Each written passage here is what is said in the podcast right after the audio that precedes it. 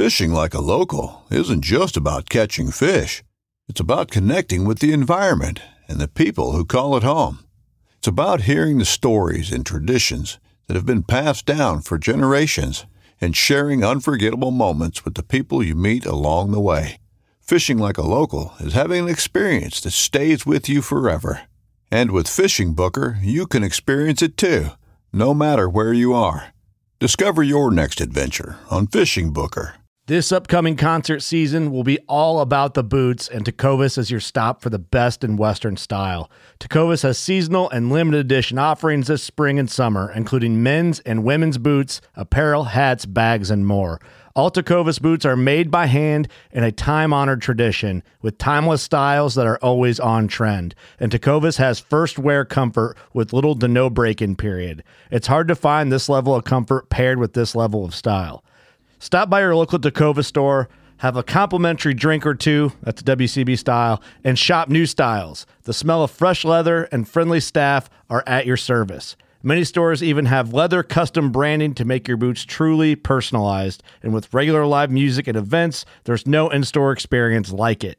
If you can't make it into a store, just visit tecovas.com. That's T E C O V A S.com. They offer free shipping on all boots, as well as free returns and exchanges, and ship right to your door. Go to tecovas.com and find your new favorite pair of boots today.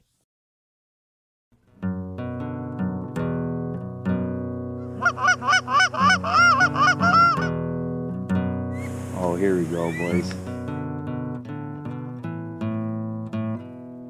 Go.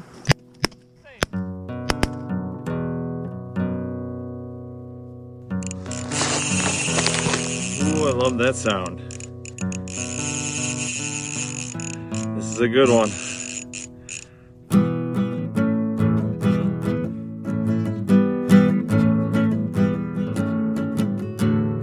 Hey everybody, welcome to Waterfowl Wednesday edition of the Full Scale Outdoors podcast. I'm your host, Nick Johnson. What's up, And, uh, Dale's here, everybody? too. Yeah, I'm here. So I had this little long blank uh, uh, moment there right before we started because right now, okay, here's why I had that this really long, weird, awkward pause is because I uh, I have a, a rental dog right now. I went to um, Southern Oak Kennels and uh, I just I spent 20 hours in my truck yesterday. I have a rental dog for Saskatchewan, which Ben helped me uh, set up. Um, ben Webster, the guy who owns, he's my boss up north, you know, and they were talking about having a uh, a mandatory dog policy for all guides.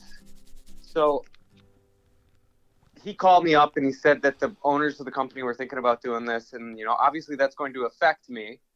And if I wanted to continue working at Prairie Limits in the future, I may have to actually uh, get a dog. You have a dog though. Yeah, that's a good point. I have a miniature schnauzer. Anyway, likes socks? I I went there yesterday. I spent 20 hours in the truck. I got back and I got a dog named Bruno from SOK North Southern Oak Kennels in Kalamazoo, Michigan. And uh, he is just the most well mannered, polite, uh, obedient dog I've ever seen in my life, maybe.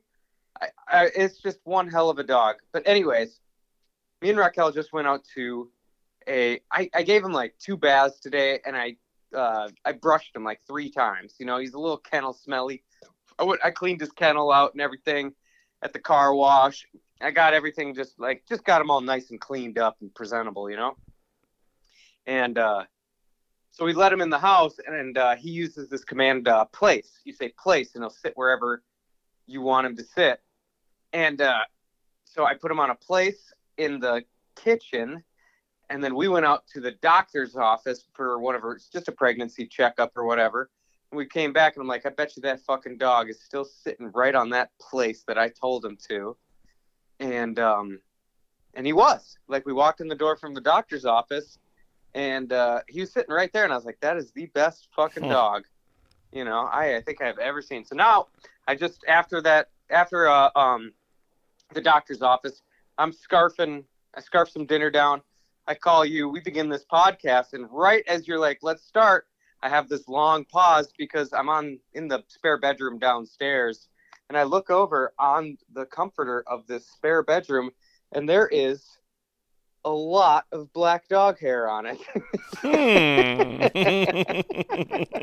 and then you're like, you ready to go? And I'm just kind of like examining it, like that motherfucker sneaked down into the basement, show up on this Tempur-Pedic king size mattress I have in my basement, and uh, and think he could fucking get away with it. This motherfucker's smarter than I thought he was. he was sitting there just chilling down there, and he, he heard your vehicle. He's like, "Oh shit, I gotta get back to my place." Like this guy is good. he is he is fuck. I knew they had like everybody uh, that I've talked to says, man, they have some smart dogs over at Southern Oak Kennels, but now I'm starting to realize I might have met my match. just realize just how smart. You're like, "Oh shit." Yeah. So, uh, anyways, it's not that much black dog hair. Like it could have been transferred, but it definitely is black dog hair. Anyways, um, let's do a uh, let's jump into the programming, the regularly regularly scheduled program. Do a little game fair wrap up, and uh, and then uh, I, I have a topic I wanted to talk about today. Just something all of us waterfowlers love to nerd about. And just talk about like women, which is clothes. There's new clothes that are coming out. We got to talk about it. Oh, tell me more. Okay, Game Fair wrapped up. I did give away 255 free duck calls. Hell yeah. 256. That's a hell of a lot of kids that got a free duck call. Um, it was a great time. I really enjoyed Game Fair this year, as always. And I saw some products there that kind of wanted me to made me want to talk about um, this topic that I kind of wanted to talk about, like uh, just gear, outerwear, and that sort of thing. And the the product I saw there was uh, the new Chene gear. Have you heard of Chene? C H E N E. I don't think so, or maybe, and I just haven't really looked into it. Okay, I don't blame you because they're kind of a new company, but it's called it's spelled weird. It's spelled C H E N E, and it's kind of like a niche brand. They're making waders. Is kind of where I, you know, would be familiar with the Chene Gear brand. Would be like uh, last year. I looked into their waders because they're a high end waiter that retails for eleven hundred dollars and yeah, which I think is might be more expensive than uh, the Sitka gear waders. Either way, I, I recognized it as a brand that was like competing with Sitka for a high end product. Correct. I would think so. Sure sounds So- like it.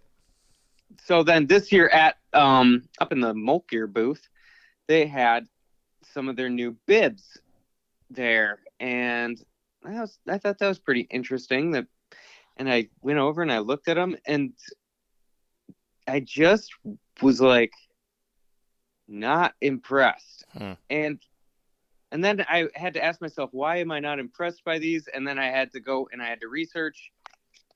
Like I just did a whole bunch of like comparing and contrasting, and uh, because a lot of people are like, hell yeah, this is these are the best bibs ever and stuff, and I was like, I'm not seeing that. Um, I'm not How seeing that. But so exactly? so, what I'm trying to say is, after this podcast, there's another company called Chene that'll never fucking sponsor us ever. or, or, Chene, send us uh, some bibs, and we'll we'll uh, put them through the paces this fall and let you know. No, I'm not interested. But Oh, here's what here's I what mean, I'm not gonna I would say. do it. Here- here's what I'm not gonna say. I'm not gonna say the Shenbia bibs are shit or trash or junk. They look really nice, but and uh, and then here's another thing I'll say about the Chene bibs is that when I first saw them, I thought I was looking at a product that was like their waiters, which is what I was familiar with, like their waiters, like being presented as a product that was c- going to compete with like a Sitka, like the upper upper end Mhm. bib. So like I was kind of making a comparison in an unfair um in an unfair manner because these are not these bibs are not priced like the like the waiters are, where the waiters are priced to be com- uh, comparatively I gotcha. like or competitive with the with the Sitka waders. The Chene gear bibs are retailed at five hundred dollars. The um the Sitka um Sitka bibs retail at five hundred and seventy, and the other Gore-Tex um, Gore-Tex linered waterfowl hunting bibs are called Beretta B Extremes, which I don't have any experience with them, but I was researching them before I wanted to talk about this on the podcast, and they retail for six hundred and fifty dollars. So we're looking. At, I was comparing the Chene Gear bibs like in my brain when I first saw them to like a product that's just it, that's at a higher price tier. You know what I mean? Mhm. So I was like, I was just comparing, you know, I wa- it's not exactly apples and apples to say like Chene Gear is uh should be compared to Sitka. It's just not priced that way. And and that's why I had like when I walked up to it, like the very first thing I noticed on the Chene bibs was that their zipper only goes up to the knee. And I was like, okay, uh, it's pretty important to have like uh, your zipper go all the way up to your hip on a pair of field bibs, right? So you can get your boot mm-hmm. like out out of it without like streaking mud or having to take off your boot. I'm like, that's weird. I wonder why they did that. And um, I just noticed like a lot of missing features on it. For example, like just no no cargo pockets. You know, when when when you start talking about reducing features, what you're talking about is like reducing the price point that the manufacturer is paying to get this product made, right? Sure. So there's no reinforced knees, there's no reinforced butt, there's no cargo pockets, there's no like they're they do have uh, some with um, camouflage, but they're, it's the same price point as the one without camouflage. So you don't have any um, you don't have any like licensed uh, brand name camouflage that you're putting on a field pair of field brown bibs. So I'm like, there's a lot of feet. There's also like missing areas of like spandex relief, like uh, stretchy spots. Like there's just a lot of stuff missing on these on these bibs. And then I I started going into it and like reading all about different. You know, like what kind of features do Sitka Hudson bibs have? What kind of features do Beretta B Extreme bibs have? What kind of features do uh, Drake EST bibs have? What about Banded? And w- another feature too that I seen was lacking was like if you look at like Banded, they say they're using a uh, a waterproof breathable mem- membrane called eVent. If you look at Sitka and Beretta, they're using a waterproof breathable membrane called Gore-Tex. Like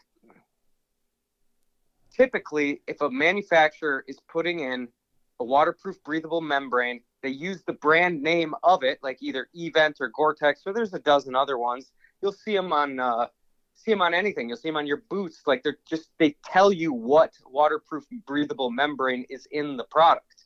And like with the Chene gears, it, it doesn't say that. It doesn't say anything about what waterproof breathable membrane is being used in the product. So I'm like, well, that forces me to think it's the cheapest off-brand one that the Chinese factory could get their hands on. Did you say the price point was 500 for a pair of 500 bibs 500 for a pair of bibs. versus 570 for Sitka? 570 for Sitka and uh, 650 for Beretta. That seems ridiculous for a very what sounds like stripped down set of bibs. Yeah, like I think the Chene bibs probably are good. They're obviously not priced up to like where Sitka and Beretta are, but I do think But they're pretty priced damn up. close. They're pretty fucking close. Like I think they're probably priced up a little, like a lot higher than they should be, right? Maybe like Sounds like it should be like a $99 pair at Fleet Farm if you're asking me with what little I mean, maybe I'm- features they have. I mean, they do have good construction. They got the zippers are nice. They got some uh, magnets in there. I'm not trying to like give the impression that they're just a piece of shit product because they're not. They're just not on the same Yeah, league yeah. as the as the Gore-Tex products. Like these Chene Gear bibs probably are going to do better than your Bandits, right? Or I mean your Drakes. You would think. You know, I heard um, First Lite's getting into waterfowl gear now. They've been testing, field testing a pair of waders. They haven't officially released them yet, I don't believe. Um, I wonder if they'll start making an appearance at the game fair, or if somebody, if one of the outfitters will start carrying them or something. Right. So, um, they have. And I've had some First Lite gear, none of their bibs or anything. Like, like got some undergarments, like some the long underwear, and I got some wool socks that I, I really like. Like I really like the, um, the like long sleeve or the, the thermal top. It's got like the thumb loop, which I really like, so it covers your wrist.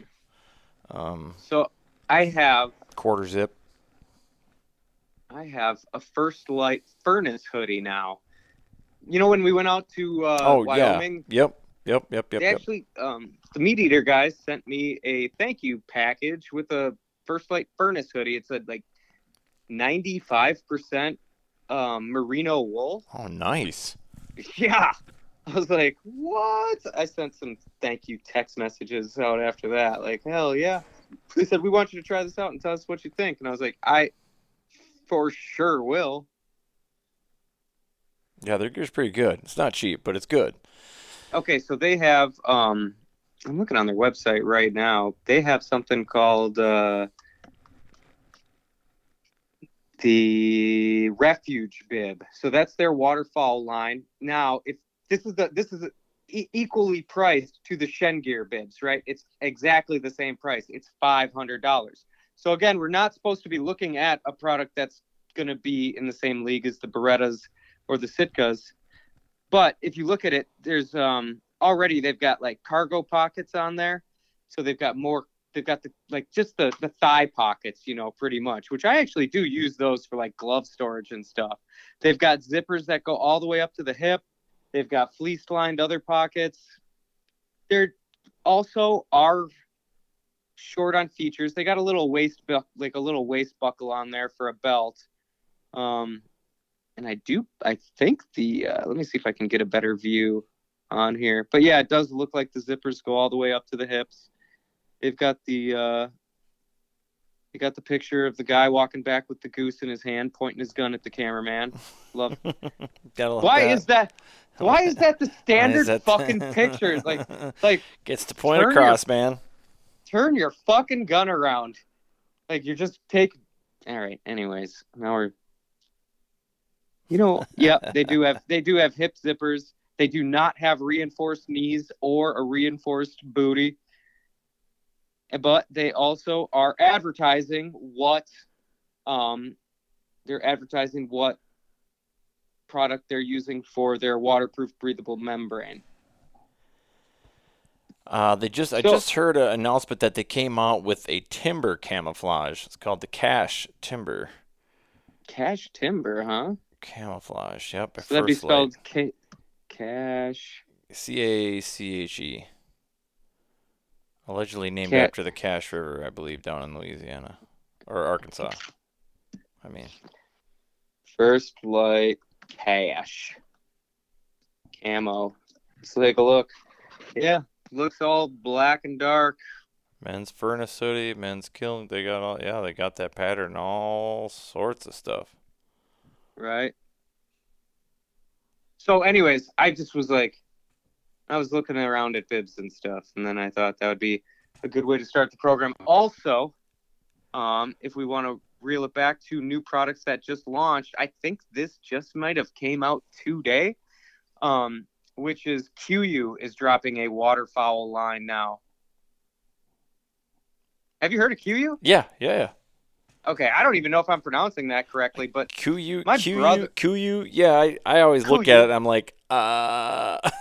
so KUIU was started by a guy named J. If I might be fucking this up, I mean, I might not be totally right here, but what I have, what my impression is, is that a guy named Jason Hairston uh, helped start Sitka Gear, and he broke off to do his own thing, and he called it KUIU, and it's a direct-to-consumer product line. So I don't think you can find KUIU in any stores. It, it's spelled uh, K-U-I-U.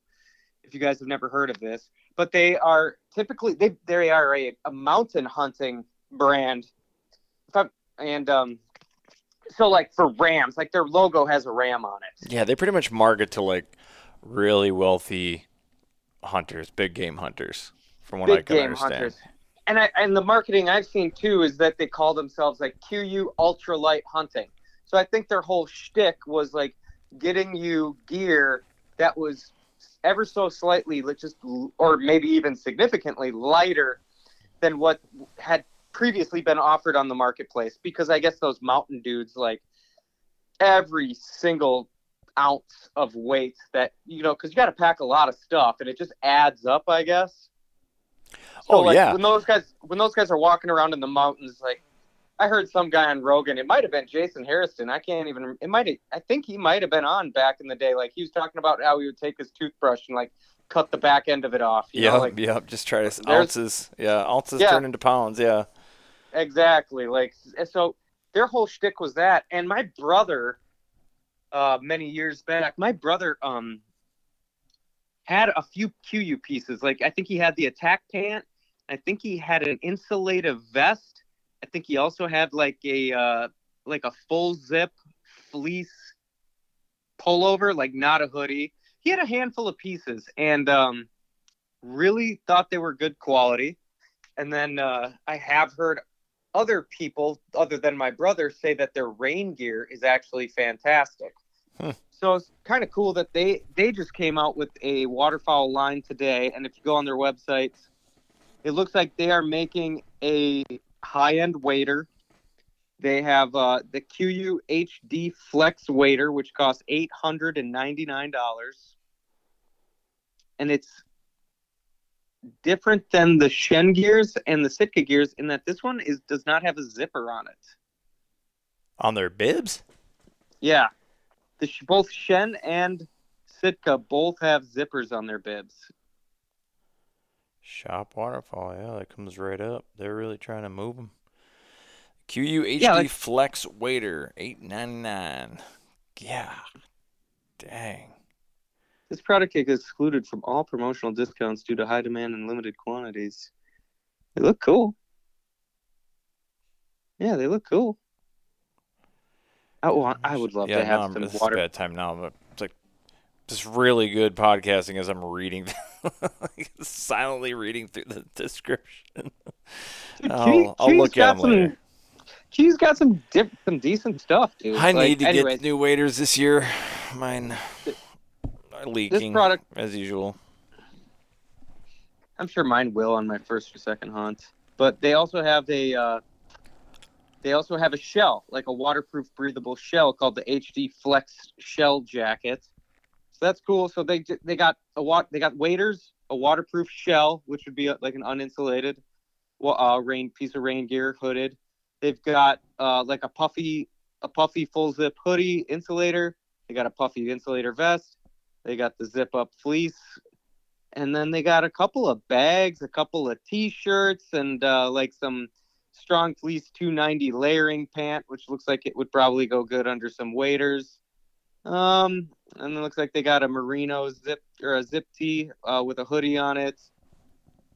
Uh, Axis hybrid pant. Uh, looks like a fleecy beanie. And a couple of a couple of gloves. Nothing like too significant. You know, they got the hats, the gloves, looks like a couple of decent looking base layers, a pair of pants. The one thing that did surprise me is since they came out with a waterproof breathable shell, it's a it's a little bit in uh, shell jacket. It's bizarre that they didn't come out with a waterproof breathable pants. Hmm. Like there's no bibs.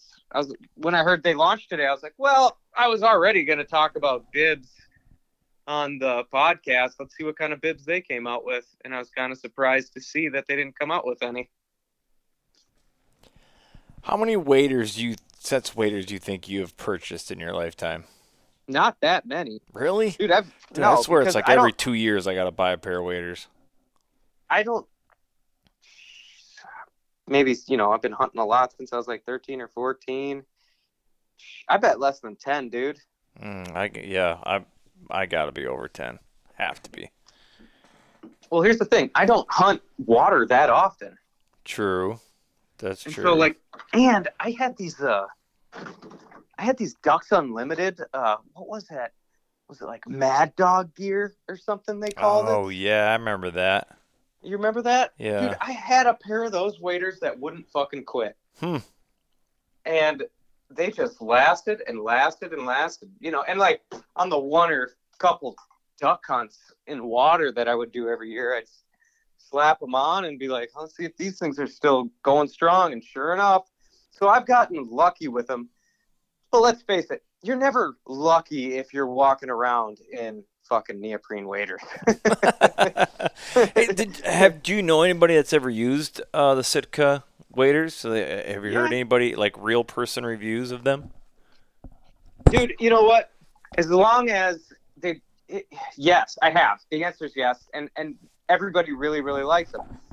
But that is a review I've heard of. As long that's a review I have heard of every pair of waterproof breathable waders. Like it doesn't matter if it's like those banded red zones or um, Simms. Simms makes a great wader. Sitka makes a great wader. Um, as long as it's a waterproof, breathable wader that doesn't leak. Boy, people are always As, they, lo- they think as, as long as it does what it's supposed to do, because apparently. all no, I mean like if everybody started out with neoprene waders, man. Right, correct. We all everybody on earth, their first pair of neoprene or waders was neoprene.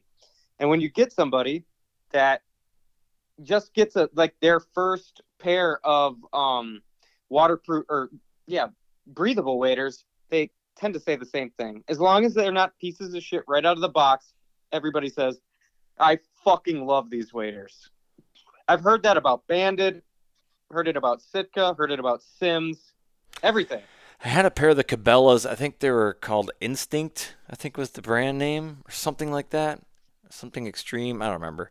They were like the first kind of. I don't know if they were the first, but one of the first kind of like hybrid waders. So they had like breathable uppers, but kind of neoprene lowers, kind of like that. Um, I Okay. did like those. Of course, they leaked. Only had them for a year. I think, or it might have been two. Anyways, it did get uh, a leak in them, and I'm pretty sure I put the hole in them. But it was Cabela's back time. You just bring something in, they replace it. The problem is I bought them in the bargain cave, and bargain cave stuff, allegedly, you know, you can't take it back. They usually put like, They Like- would permanently mark it in some way. yeah, that had, this had three X's on the oh. on like the label. I spent like two hours with uh, Q-tips and rubbing alcohol, getting that shit off there without destroying the tab. I got it looking pretty good. I go back Nice. there, I bring it in there. They didn't fucking look at it. They just he grabbed it, put it behind. He said, "Yeah, go back and get a pair." I was like, "Fuck." People don't remember. It's kind of it's kind of fun to have chats like this where it's like what it used to be like. Like people used to be able to return anything Oh to yeah. fucking Cabela's. Like their return policy was like, "Hey, I bought this pair of Rocky brand hunting boots, and now they leak." And they're like, "Oh yeah, do you have a receipt?" Nope. When did you buy them? I bought them 11 years ago. Like, yep. All right, we'll Yep. we'll, we'll replace those for you. Was like, like you would hear stories of that, like people like would basically just be fucking knocking over Cabela's, like buying shit at other stores and returning it to Cabela's, all sorts of that shady shit. Oh yeah, went on nonstop. Their loss, pre- they must not have had a loss prevention team. They're just looking for shoplifters. Like we don't really care about the people that return them. they they also never put anything on sale. Cabela's also was notorious Yes. for not having sales. Yep. You went into Cabela's and you paid full Yeah. Their retail. price. Their price was their price. Yep. Right, and it wasn't low either. Like it was like whatever manufactured suggested retail price was. That's what they put on their shelves, and they sold it all day long.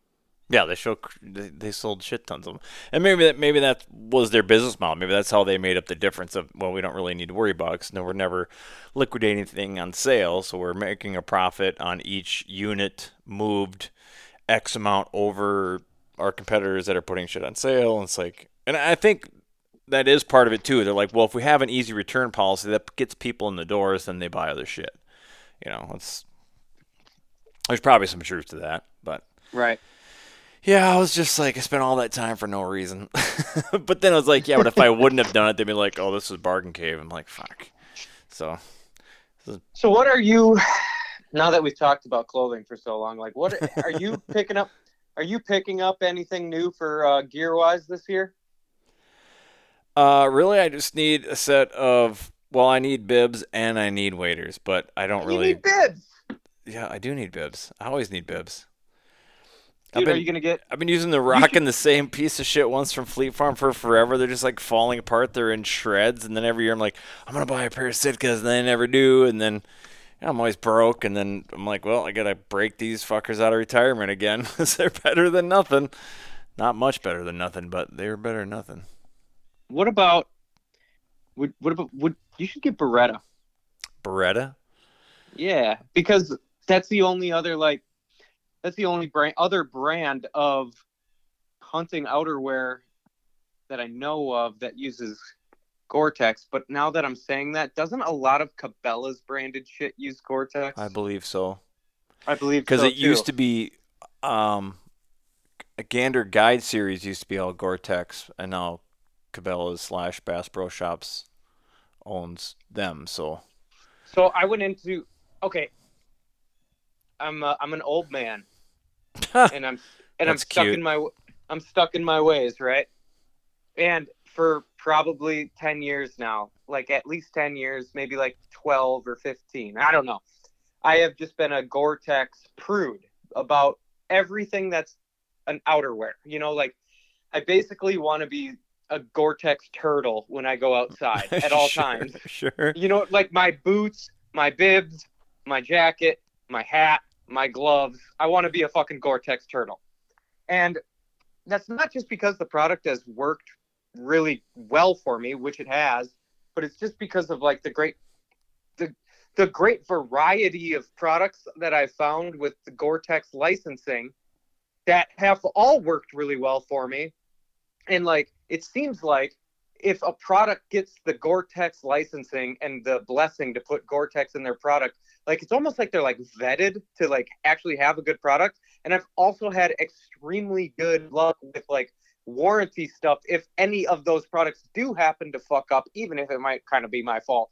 Um, like products standing by um, or, or companies standing by the products that they have with Gore-Tex in it. So, for example, um, just off the top of my head, um, in Gore-Tex boots that I've owned, I have owned, um, oh fuck, Merrell, Under Armour, Irish Setter, and I have a oh the North Face. I have a pair of North Face Gore-Tex boots. I have a pair of uh, and this is in the past too. My Under Armours and my Merrells are since deceased, but they were fantastic. Um, and uh, my Irish setters, and I have this one weird brand now that like also makes ski boots, but they're like my mid my mid height hiking boots, Gore-Tex boots now that I have, and those are pretty legit as well. Not quite as legit as like I don't love them as much as like I love those Merrells and Under Armours, but they're still solid. A So, like I feel no. no. Okay. I know they make not. I, Yeah. I know they make boots, So- but not. anyways, where I was going with that story and bringing it back to Cabela's was I walked into Cabela's one day and I went up. They've got a great boot selection there, and I walked up to their boots, and I think this was like right after my Merrells, so I really wanted to get another set of Merrell Gore-Tex boots, and I walked in there, found the wall of Merrells, and they all say, you know, they have like that little little tab on them that'll say what membrane is inside of them and they were saying like Merrell Dry or like waterproof. Ah, sure. You know, Yeah. They don't say Gore-Tex, and I'm like, what the fuck? You're like, I'm ah, like, well, I'm hell. I'm like, all right, well, I've I've had there's no Merrells there at that have Gore-Tex in them. I'm like, weird. Okay, and then uh, I start. Well, I can explore other brands because I've always had good luck with whatever product is licensed in Gore-Tex. I have good luck with. I'll try it on. It'll be comfortable. I'll buy it, and I'll be happy with it. You know, I'm I'm like confident in that. So I start looking at the wall of boots they had there. Now, mind you, this is kind of quite a while ago. Maybe it might not still be true, but I'm in the and and literally no fucking boots in that Cabela's store had Gore-Tex in them. They were all Huh. using either like their the the Keen Dry, I think, is another one like on Sure. Keen boots. Yeah. Yeah. like there's there's no boots that I know, like brands that I know license Gore-Tex. The Gore-Tex licensed boot is not in Cabela's until I saw the Cabela's branded boots, and then Ah, then okay. Yeah, and then I was looking around in the store and I was finding gloves with Gore-Tex and I was finding jackets with Gore-Tex and it was all Cabela's branded and I'm like, those motherfuckers, they got rid of all the Gore-Tex shit in this store except Yeah. for their shit, But- yeah. which I did not end up buying any Cabela's stuff, which is sounds contradictory because I was suspicious of it, but. Like I had just explained, like anything that seems like it gets the Gore-Tex blessing has always been a good product for me. Yeah, and I think Cabela still has a good return policy. Do they? I'm pretty sure. I mean, I haven't really purchased anything from them in a long time, but I haven't really heard anybody bitching that, you know, if, I feel like that's something that would um, make quite a bit of noise if if they weren't, you know, if they didn't have a good return policy. People are like, you can't return anything to Cabela's anymore. That place is junk. Yeah, I guess You I haven't heard that either. And yeah, I've heard like zero complaints, so they must still be maybe not as liberal as they used to be, but you know, or maybe they are. I have no idea. Again, I don't. I've it's been a long time since I've actually purchased something from there. I have a uh, I have a good gear recommendation I could throw out there because I'm I'm packing for Canada. Um, right now I'm leaving for Canada on Sunday. Damn. I know. It feels weird that since it's like 99 degrees outside today, but I am packing like I'm getting all of my hunting gear out and ready, and there's one product that I I do need to replace, and it's a product that I had a had really really uh, great results with, and that's if if I know a lot of hunters wear them wear this type of product, the yellow leather gloves, which I I do love yellow leather gloves for hunting, right? And this name brand, I got to replace these. These ones finally died, but these fuckers kicked ass, and Hmm. it's called uh, Gordini brand. That's G O R D I N I. Gordini yellow leather insulated gloves. These things fucking kicked ass, and I'm looking at them right now. My right hand, I got a piece of gorilla duct tape wrapped around the thumb. But they really were some soldiers, and they lasted. And I was pulling out all my gloves, and I was like, ah, fuck. I forgot that I needed to replace those Gordinis. I think these were uh, 60 bucks. I think I Damn. picked I think I picked them up at uh, Joe's Sporting Goods in Roseville. But that's a hot freaking tip right there, dude. If you like uh, yellow leathers, Gordini brand did me damn good. They are nice. rec- those those leather like the either cowhide, goat hide, whatever they are. Those things Yeah. once they break in, man, those things they are comfortable, man. They're Oh, man, super they just- nice. They're so nice. They keep the wind off your hands. Obviously, not good, not great for uh, moist and, or wet conditions. But Have you ever put in like mink oil or anything on them just to see if you could uh, up the water? Uh... Yes, I uh, I use a product um, by Nikwax called uh, like a leather waterproofing, and also uh, like whenever you have a leather glove or, or leather boots, I like to run a, like uh on my 10 inch boots. I've been running uh, Irish setters that you know are my 10 inch. They're full Gore-Tex and full leather. So with the with any leather product, you really do it. It, it is kind of uh, a necessity to rub in the leather conditioner every. I mean, if you're hunting hard, probably once every few weeks. Yeah. And I and I do do that too. Like I'll be like, I'll look at my boots, be like, them motherfuckers need conditioning.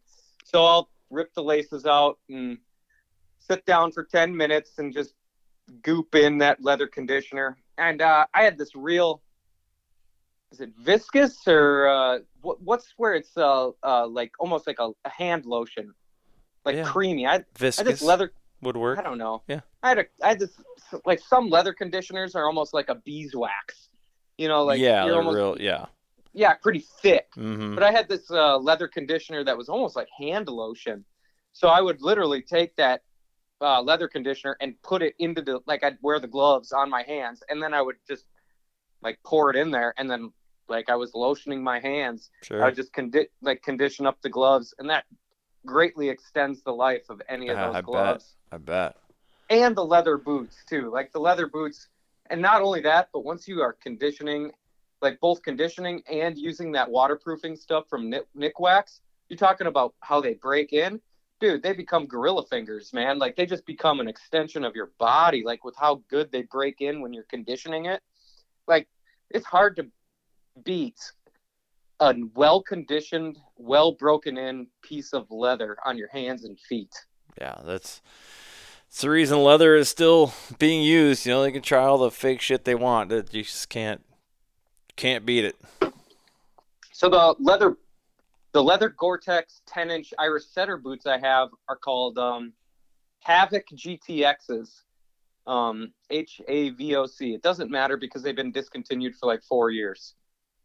Fucking awesome boots, and they were priced really well too. Like I think they were under 200 bucks, and um, full Gore-Tex and everything. And I, my uh, at the end of last fall, like at the end of the Canada season, that my they were about done. Like the leather was still good on them, but the tread was toast. And uh, I messaged Irish Setter. They're like, "No, we don't have those boot. You can't get those retreaded because um, Irish Setter is a Red Wing company. So Red, I, I reached out to them because they've got something where you can get your boots resold. So I messaged them. I was like, I need to get some Havoc GTXs resold, and they said we don't have that sole anymore for that boot. However, here's uh, I think they sent me. I think they sent me 150 to 150 bucks in gift cards to get them replaced.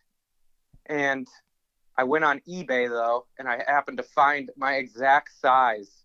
So I got a pretty brand new pair of those. I should be good for a few more years. Sweet. I hate it when my favorite shit gets discontinued. yeah, that's And- not and good. all my all my favorite shit gets discontinued. Your favorite shit must not be very good or doesn't sell very good apparently. I still have to this day. This will make people jealous.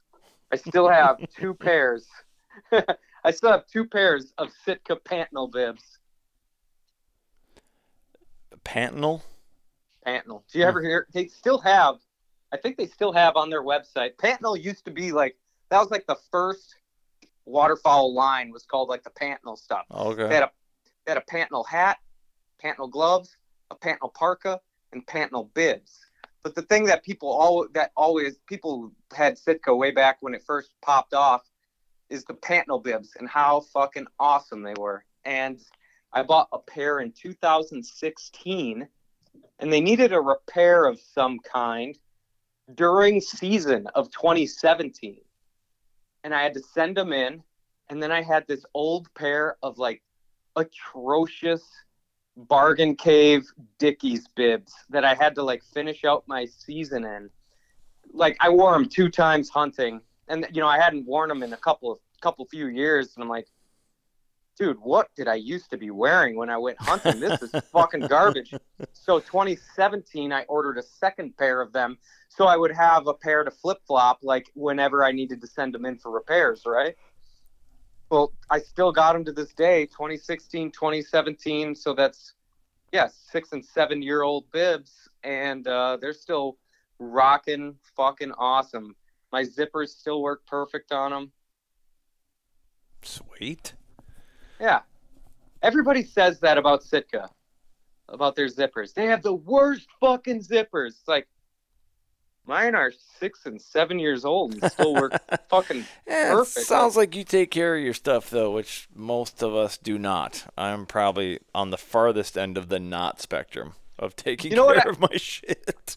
You know what I found though is I also have a tendency to not take care of my shit. But when I spend that much Yeah. money on when I spend that much money, I tend to take care of my shit way better. It's a bit of an I know- incentive for sure.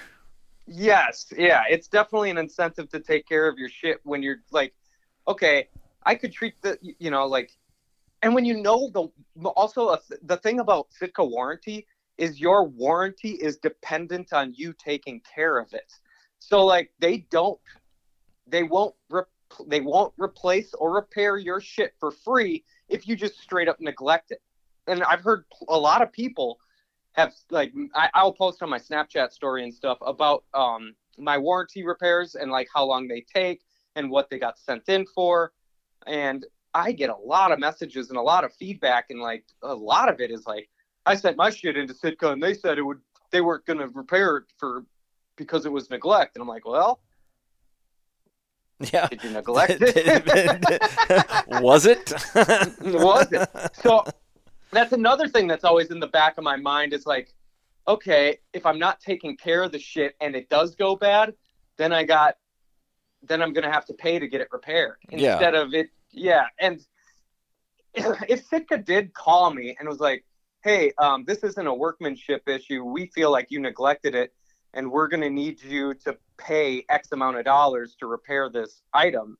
I would still do it. You know what I mean? Like, I, I guarantee you that repair is so much less expensive than a replacement. oh yeah, than a brand new set or replacement or whatever, and you already know that you like it, so it's like, right. it, yeah. And back in the day, before Sitka, the the company that was Sitka was Columbia, and Columbia had the same deal going on. Like Phil Schmidt, who you've been doing some podcasts with, you should have mentioned this to him about the Columbia gear. Like Phil had like these bib pants. I think they were. They weren't full bibs, and he had a Wader Widgeon jacket.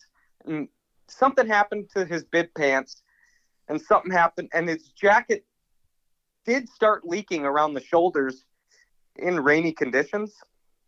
Uh, you'll have to ask Phil. I'm, I might be butchering the story a little bit, but Phil sent them in, and they sent him back a brand new Hmm. Wader Widgeon parka, and they did not have the bib pants anymore, so they sent him bibs. The next And, like, thing, the next best thing they had.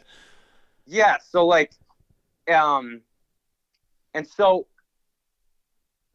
at that time, th- those were still five and six hundred dollar pieces, even back fifteen years ago. And so Phil's like, I just got eleven hundred dollars worth of free fucking outerwear, Sweet. and I was like, what? And then I replaced my shit with Columbia, so I still have my Wader Widgeon parka in the Delta Marsh camo. I already just packed it uh, for my Canada. That's my backup. It's my backup shell, and then the liner. I still wear the liner like a lot as a as a like a puffy just uh, zip up. So I'm that's you know 12, 15 years old, and I still wear that piece. Not usually hunting. I usually just wear that casually, but I, I wear it a lot. Even I was wearing it this spring, and uh, the bibs, the bibs, um, the bibs ended up having a, some problem. I mailed them in, and that was the year that Columbia discontinued making waterfowl or any hunting clothing, Hmm. and they sent me back a check. So Wha- instead of really? Yes. So they sent me a check, and I took that check and I bought. This was 2016. With that check, I bought my first pair of um of Pantanal bibs. Wow. So I went from the, the Columbia bibs, and I I still have the parka. I had the parka and the bib set because once I saw what they did for Phil, I was like, well, I'm gonna buy fucking Columbia. You know, like if they're that good with a warranty, then I just yeah, for sure. I would like to not buy outerwear for the rest of my life. So I bought the Wader Widgeon parka and the matching bib set. It was extremely expensive. The bibs ended up going out. That year they went out, Sitka was becoming this huge thing. Columbia was out of the game. And then that's in 2016. 2017 is when my Pantanal bibs that I had purchased with that check had needed a, a warranty repair and that's how, why I had to go back to those Dickies, which were like pre Columbia. So I hadn't worn those Dickies in like five years, you know. And I was like, what the fuck am I doing in these things? you know, that was like my 2010, like 2011 bibs. Actually, I bought those Dickies and Mack's Prairie Wings in probably like 09. Like one of those years I went down there when I was in my late teens, early 20s to uh, to go to the World Duck Calling Contest. They used to have this tent out in Mack's Prairie Wings where all their discount cheap garbage was, which is what I used to wear before Columbia and before Sitka gear. Oh nine. Still like in my head seems like that's not that long ago, but it was a long time ago. it's like shit, Same. we're at twenty three. What? What happened? How? I know, right? What? How old are you now? 80? About 150. I feel it. It Those like gym workouts are more important now than ever. Good yeah, how you doing on that? Yeah, every day, Really? Monday through Friday. Nice. I found it's just easier for me to just because I was doing just Monday, Wednesday, Fridays, but then like sleeping in Tuesdays and Thursdays just makes it harder getting up on the days that I need to get up to go work out because I'm working out before my job, and it, it helps. There's a fitness center right there, and the thing that's working for me is they also have a sauna, which is really nice to finish my God workout damn, with the dude. sauna. The sauna kicks so much ass. Yeah, it's dude. pretty I- nice, and it's like that's actually been a few times I did, haven't wanted to go in. I'm like, but if I don't go in, I don't get to sit in the sauna. It's like I better go. Right. so Right. it literally Right. like is incentive to go in. But so I do. I still stick to my normal like Monday, Wednesday, Friday are like my intense days, and then my the in between days I do a lot of stretching, and then I'll just do some. I'll hit a couple machines that I don't usually do. Exercises, you know, just work um some like secondary muscles or whatever. I just basically go, uh, I haven't done that machine in a while, and I'll sit down, you know, and just kind of That's a do that's that. a good that's a good strategy because I do Monday through Friday typically as well. Um, maybe one or two weeks a month I'll miss a day, so I typically four days and sometimes five. But every day is pretty intense for me. And one dude I was watching on the internet said uh, that he only does three days a week because he does go super hard, and he finds that if he goes hard every day, he'll just get fucking tired. yeah, you need and, you need a rest like, day, you need a out is- recovery day too. Right. And working out is supposed to give you more energy. You know, Right. you're not supposed to have less. right. You're not supposed to have less because of it. I've had that problem a little bit too, like where I'm going kind of too hard too many days because I'll do like 20 minutes of intense cardio and six machines on each muscle group per day. Yeah, I don't So, like- really do any cardio. Oh, you don't do any, so you're just lifting and stretching. Yep, just lifting and stretching. I don't really. I, yeah, I just. I don't know. I don't feel like. I mean, yeah, it's not really. But I've started doing that. I'll get on the treadmill and I'll walk backwards for five minutes. It's supposed to be really good One of for those your guys, huh? knees over toes. It's supposed to be good for your joints or whatever. Not on Sure. like the machine's not on. Like I have to push it, so it's resistance. Oh, yeah, yeah. I Res- listen to that knees over toes guy. Yeah, I mean, seems to make sense. I don't know, but it's a kind. Of, it's also just a good warm up, but it's only for like five minutes, and I, I just feel like I'm not like getting ready to run anything. I don't really feel like I need cardio that much. Uh, yesterday, I just went for a hike in the woods, just like looking for mushrooms and doing some light like deer scouting or whatever. Mostly looking for mushrooms and stuff, but I walked three and a half miles and didn't. I mean, I was fine. Like walked three and a half miles like it was nothing. So I don't. I- I'm pretty good on my cardio, but I just did weigh myself this morning, and um, I'm exactly the same weight as when I started like a year ago. just, I can, there, and this has always been my frustration. It's like I can lift more, like I'm stronger. I, I just you know about every every almost every week I'm no I would say every week I'm I'm gaining I'm going up in weight by you know five pounds here and there. Um, so I'm getting Or, stronger. or at least what you're doing is like getting easier. Yeah, or it's right? getting easier. But once it gets easy, I add weight. Like if I if I do three sets and that third set, I'm not like I don't really have to try to finish that third set. Then I'm I put a little note in my little app I have on my phone. It says add five, and so the next the next time I run that workout, I'll add five pounds and start. So I'm going like up in weight. like- I like to just once it starts getting easier, then I try to get start doing it slower. Mm. And then so like my weights don't go up fast, but I am getting better. Yeah, my weights my weights go up pretty consistently. I mean, I'm not like pushing pushing. I'm not like I'm also not like really into the diet thing. Like I'm not like pumping my you know I haven't way upped my caloric intake or anything like that. That's so Um, fucking hard. It's super hard. It's like a part time job, dude. Oh shit, I gotta Oh, eat. dude. Oh shit, I gotta And- eat. Dude, when you work out, it makes you fucking hungry. Yeah, it does. It's so like, so like, yes, it does. like dieting, dude. You can get in great shape by never going to the gym and just dieting. that's how fucking hard it is. You know what I mean? Like The weirdest to go to thing- the gym.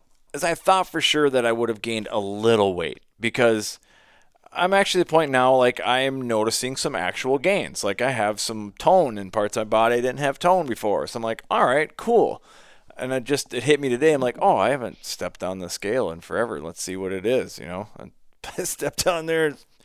Yep, still 195. it's like fucking. Yeah.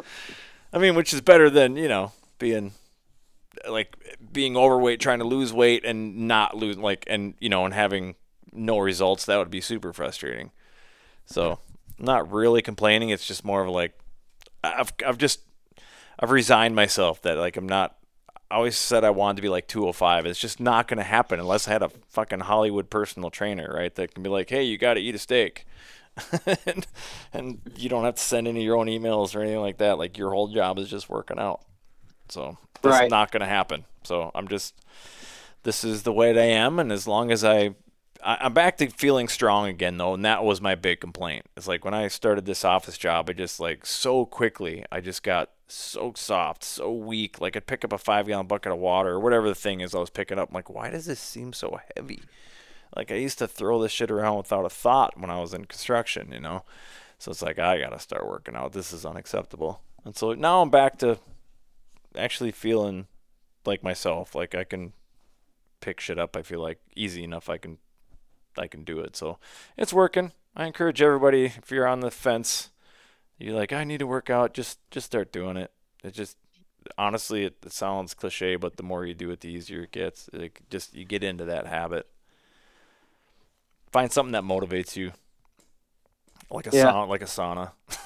Hey, you know what I kind of wish we would have done on this episode? Which don't get me wrong, talking about Gore-Tex and everything was fun, but uh, the breeding population surveys have come out. I saw we could have that. talked about that. North Dakota, they look pretty good. The numbers. Yeah, because what what came out was the um, waterfowl breeding population and habitat survey, which is uh, typically called like the BPOP, I think is what they call it. Anyways, that is not a survey of what they call the fall flight. The fall flight is the breeding population survey plus whatever babies they happen to have because they end that breeding population survey before babies come out. So the numbers that you see on that survey are just what was there before they got to fucking, right? Okay. And and so if you have a really really good breeding population survey and a really really bad um hatch, then you have a bad fall flight because you're just you got a lot of adults, they didn't make very many babies and we're really dependent on that hatch, the hatch success rate to have good hunting for both like juvies and just for bird abundance in general. So this year's breeding population survey uh, was it wasn't bad. There was some uh, there were some highlights in it, but mallards were really bad in it, which you can still have a bad breeding population survey, but if you get an awesome hatch, you can have a really good fall flight. So the breeding population survey was a little bit lackluster. If you haven't seen it, you can find all sorts of news articles about it, like especially on Ducks Unlimited and Delta Waterfowl's website. Um, but this uh, this story that came out from North Dakota was uh, they said they had a at least in North Dakota they had a fantastic hatch. Which, if you get like a, a little bit dismal, a little bit disappointing breeding population hat survey and a excellent fall hatch, man, you could have a hell of a fall. Yeah. Well, it makes sense because it was so we had so much snow, and so the melt there was tons of melt water, and so that should have filled a lot of these temporary, um, those temporary ponds and stuff like that. You know, that's key for good nesting, good hatching, allegedly. Right. But I would thought, but I was just talking to a buddy of mine as far as fall numbers. Go to that, like there's, he's like, oh, I'm starting to see more and more geese. You know, he's down by the cities, and like, not up here. I mean, I think there may have been three successful family hatches on this big lake that I live on. Mhm. Again, I don't know what's happening out in any like beaver ponds I can't see, or I can't even really speak to other lakes in the area. But just this one right here, like there's like three family groups. So not Mhm. great. And maybe that's average for up here. I don't know, but seems like not good. I Sure. also kind of expect to see a migrate a molt migration here within the next week or so. You would think. Not while it's Uh, 90 degrees in the cities, but well, well, here's an interesting here's an interesting thing that's happening um, this year. That's a little bit also unique to 2023 is that we will not be getting a September full moon. Hmm. Yeah, I think the for the we get two full moons in August, and then um, none in September. So I'm just kind of curious what that's going to do to our molt migrator um, push. Like, hey, are we going to see it early? Like, could they st- could they start coming down like at that very late August full moon and kind of be in the area like maybe a few days or a week earlier than normal because that full moon kind of falls in late late August, um, or or what's going to happen, you know? And and geese, the full moon isn't like the it, it's a great indicator that there's going to be a molt migration happening or it's it's but geese don't need a moon to molt migrate so like right. if i'm if i'm looking at conditions that look really good for a molt migrator hunt tomorrow morning i don't go oh darn there's not a full moon tonight so right. it, It could it could be a factor, but it's not the sole driving factor. no it's not the sole driving factor but if there is a full moon i do factor it into my like but there's going to be a full moon you know what right. i mean Yeah, yeah, yeah, yeah. but like I'm not discour. It's encouraging when there is one, but it's it's not so critical that I'm discouraged without it. Right. Makes sense. That makes yeah. Yeah, it does. I follow. Anyways, dude, we've been rambling. Tracking. This is a we've been rambling. All right. Well, I mean, I don't feel like we've been rambling, but we covered uh, covered some ground, a lot of gear, a lot of working out. This uh this episode has been brought to you by Chene Gear, the absolute best gear. It's made by hunters for hunters. Brought to you by Cabela's Gore-Tex. Only at Cabela's. Only at Cabela's. You will Or- not find any Gore-Tex products there. but uh, Oh, Anyways, real I quick, I I I You did get to talk to so, um, a few people did mention the podcast to to your boss, right? Who? He's like, "What podcast?" You, oh, to Bob? yeah, to Bob. Yeah, yeah, he did. And he's like, oh, I'm gonna, I'm gonna listen to it someday. I promise. Guys, this uh, episode's been brought to you by Bob from Oak Hammock Outfitters. You need to give Bob a call because if you didn't put in for your Manitoba license, he's got one for you probably, and you can go up there and shoot double bands, dude. His display at Game Fair, he's he's doing the right thing. He's got like some pictures of people with double bands and a bunch of bands that are just blowing up now, like giant, like two foot by two foot pictures of people smiling, holding their double bands. I'm like, goddamn right, Bob. That's the way to do her. And you got Yeah, that he- Nick Johnson guarantee.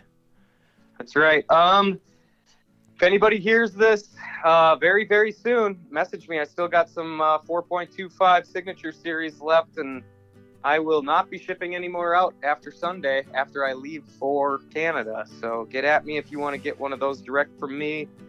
And um, check out the Goose Tech app if uh, you are looking for any instruction on how to blow that goose call. It's a good 20 bucks to spend.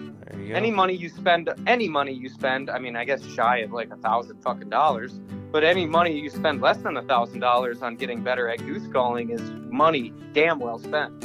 So spend some money on getting better at goose calling, spend some money on a good goose call, and uh, we'll catch up next week. there you go. All right, man. Well, uh, good good episode. I'll chat with you later. Yes, sir. Talk to you. Bye. Bye.